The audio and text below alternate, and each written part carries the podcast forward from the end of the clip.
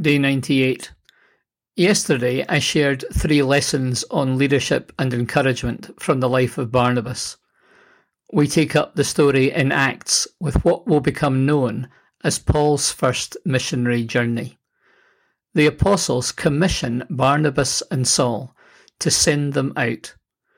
When they arrive on Cyprus, an important official sent his attendant to bring them to him. Sergius Paulus, the proconsul, an intelligent man, sent for Barnabas and Saul because he wanted to hear the word of God. There is a confrontation with a sorcerer who is trying to oppose the work of God and turn the consul away from the faith. At this point, it is Saul, also called Paul, who steps forward full of the Holy Spirit. When they get to Pisidian Antioch, it is Paul who speaks in the synagogue. When they leave the synagogue, an interesting change happens in the narrative. As Paul and Barnabas were leaving the synagogue, the people invited them to speak further about these things on the next Sabbath. When the congregation was dismissed, many of the Jews and devout converts to Judaism followed Paul and Barnabas who talked with them and urged them to continue in the grace of God. Up to this point, it has always been Barnabas and Saul. But from here on, almost every time they are mentioned together, it is Paul and Barnabas. Barnabas is willing to take a step back to give Paul the space to step forward. The Barnabas Files, Lesson 4. Leadership does not cling to position and power, but promotes, supports, and passes on. This is a key mark of servant leadership. Are we willing to let others have the spotlight that once lit us up on centre stage?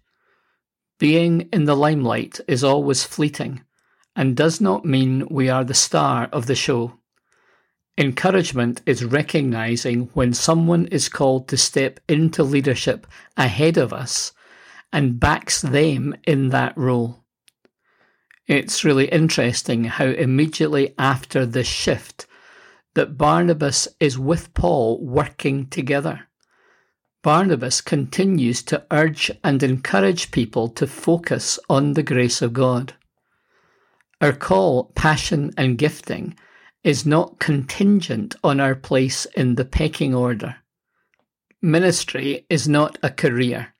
It's not better to be the pastor of a large church in a city or a small rural parish. It is not more significant to be the president of an organisation or the junior administrator. The key thing is to serve and use whatever platform you have to advance others and encourage their growth. Paul and Barnabas continued to travel and share the good news. They experience opposition and persecution, but also fruitful response. When they come to Lystra, Paul heals a lame man. When the crowd saw what Paul had done, they shouted in the Lycaonian language, the gods have come down to us in human form. Barnabas they called Zeus, and Paul they called Hermes because he was the chief speaker. The priest of Zeus, whose temple was just outside the city, brought bulls and wreaths to the city gates because he and the crowd wanted to offer sacrifices to them. But when the apostles Barnabas and Paul heard of this, they tore their clothes and rushed out into the crowd shouting, Friends, why are you doing this? We too are only human like you. We are bringing you good news, telling you to turn from these worthless things to the living God who made the heavens and the earth and the sea and everything in them. It's fascinating that the crowd named Barnabas Zeus, the supreme deity, and Paul Hermes, the messenger of the gods. Perhaps there was something in Barnabas' bearing or statue that seemed to the crowd to be superior in some way to Paul. In any event, they are dismayed by the adulation and quite clear they are not going to be put on a pedestal and worshipped. The Barnabas Files, Lesson 5. Leadership is about being clear about our identity. Leaders are no different from anyone else. Ministry comes out of common humanity. Whenever leaders buy into the mythology of their own superiority, the temptations of material reward, adulation, and control are never far behind. Barnabas and Paul are distraught and tear their clothes in an expression of grief, humility, and pain. Encouragement constantly points people to the good news of Jesus. It seeks to reorientate them away from serving idols to faith in the one true God.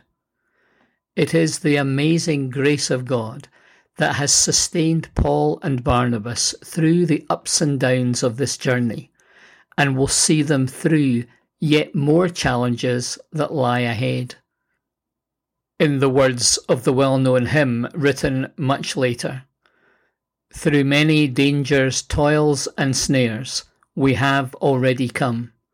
'Twas grace that brought us safe thus far, and grace will lead us home. Amazing grace, how sweet the sound that saved a wretch like me. I once was lost, but now am found, was blind, but now I see. There are still more dangers, toils, and snares for Paul and Barnabas to face. There is going to be a major disagreement that fractures their partnership. Barnabas is going to be led astray by factional hypocrisy. But they will persevere, and many will hear the good news through their life and work. Perhaps Barnabas' greatest impact was in the influence that he had in the development of Paul. Some of that legacy may well have played out in the way that Paul invested in Timothy. Today, I'm thankful for some of the great team that I've been having catch ups with this week. I try to remember that every conversation is an opportunity to appreciate, thank, and encourage. Today, I'm also thankful for people who have encouraged and invested in me and continue to do so. I don't think they deserve the blame for my many faults and foibles, but they do warrant a great deal of credit for the occasional glimpse of grace. For us all, the glory for growth belongs to the Lord. I want to be more like Barnabas.